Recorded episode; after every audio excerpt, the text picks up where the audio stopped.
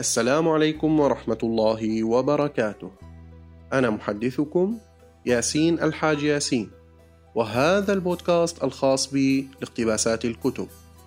ما زلنا مع الاقتباسات الجميلة من كتاب يليل ودمنة. واقتباسنا في هذا المقطع عن باب الحمامة المطوقة، وحديث الغراب والجرذ بعد أن ضعف حال الجرذ، وأصابته الفاقة وشرع يصف لصديقه الغراب عن بلاء الفقر الشديد حيث قال فلا شيء أشد من الفقر فإن الشجرة النابتة في السباخ المأكولة من كل جانب أمثل حالا من الفقير الذي يحتاج إلى ما في أيدي الناس فالفقر رأس كل بلاء وداعية المقت إلى صاحبه.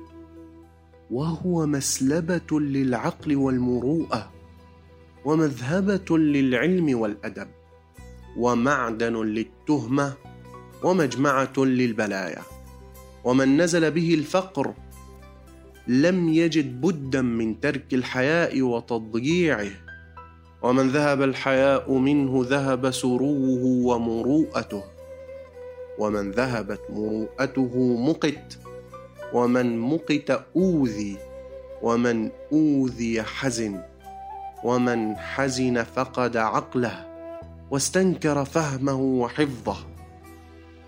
ومن أصيب في ذلك كان أكثر قوله عليه لا له. ووجدت الرجل إذا افتقر اتهمه من كان مؤتمنا وأساء به الظن من كان يظن به حسنا. فإن أذنب غيره كان للتهمة موضعا وليس من خلة هي للغني مدح إلا وهي للفقير ذم.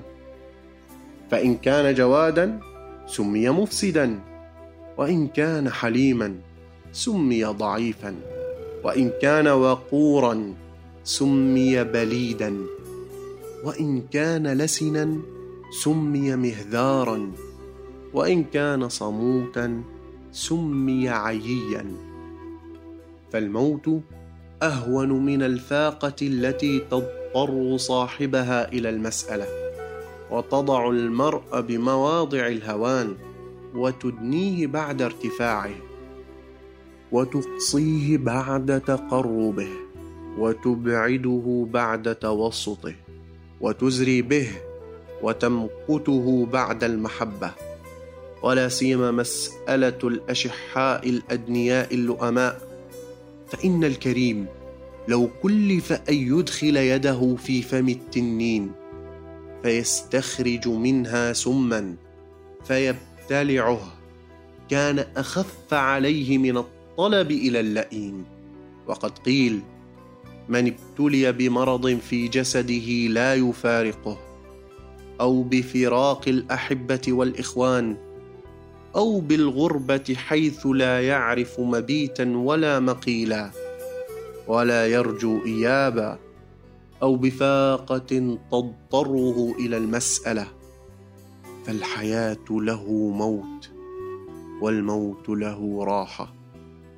وربما كره الرجل المسألة وبه حاجة فحمله ذلك على السرقة والغصب.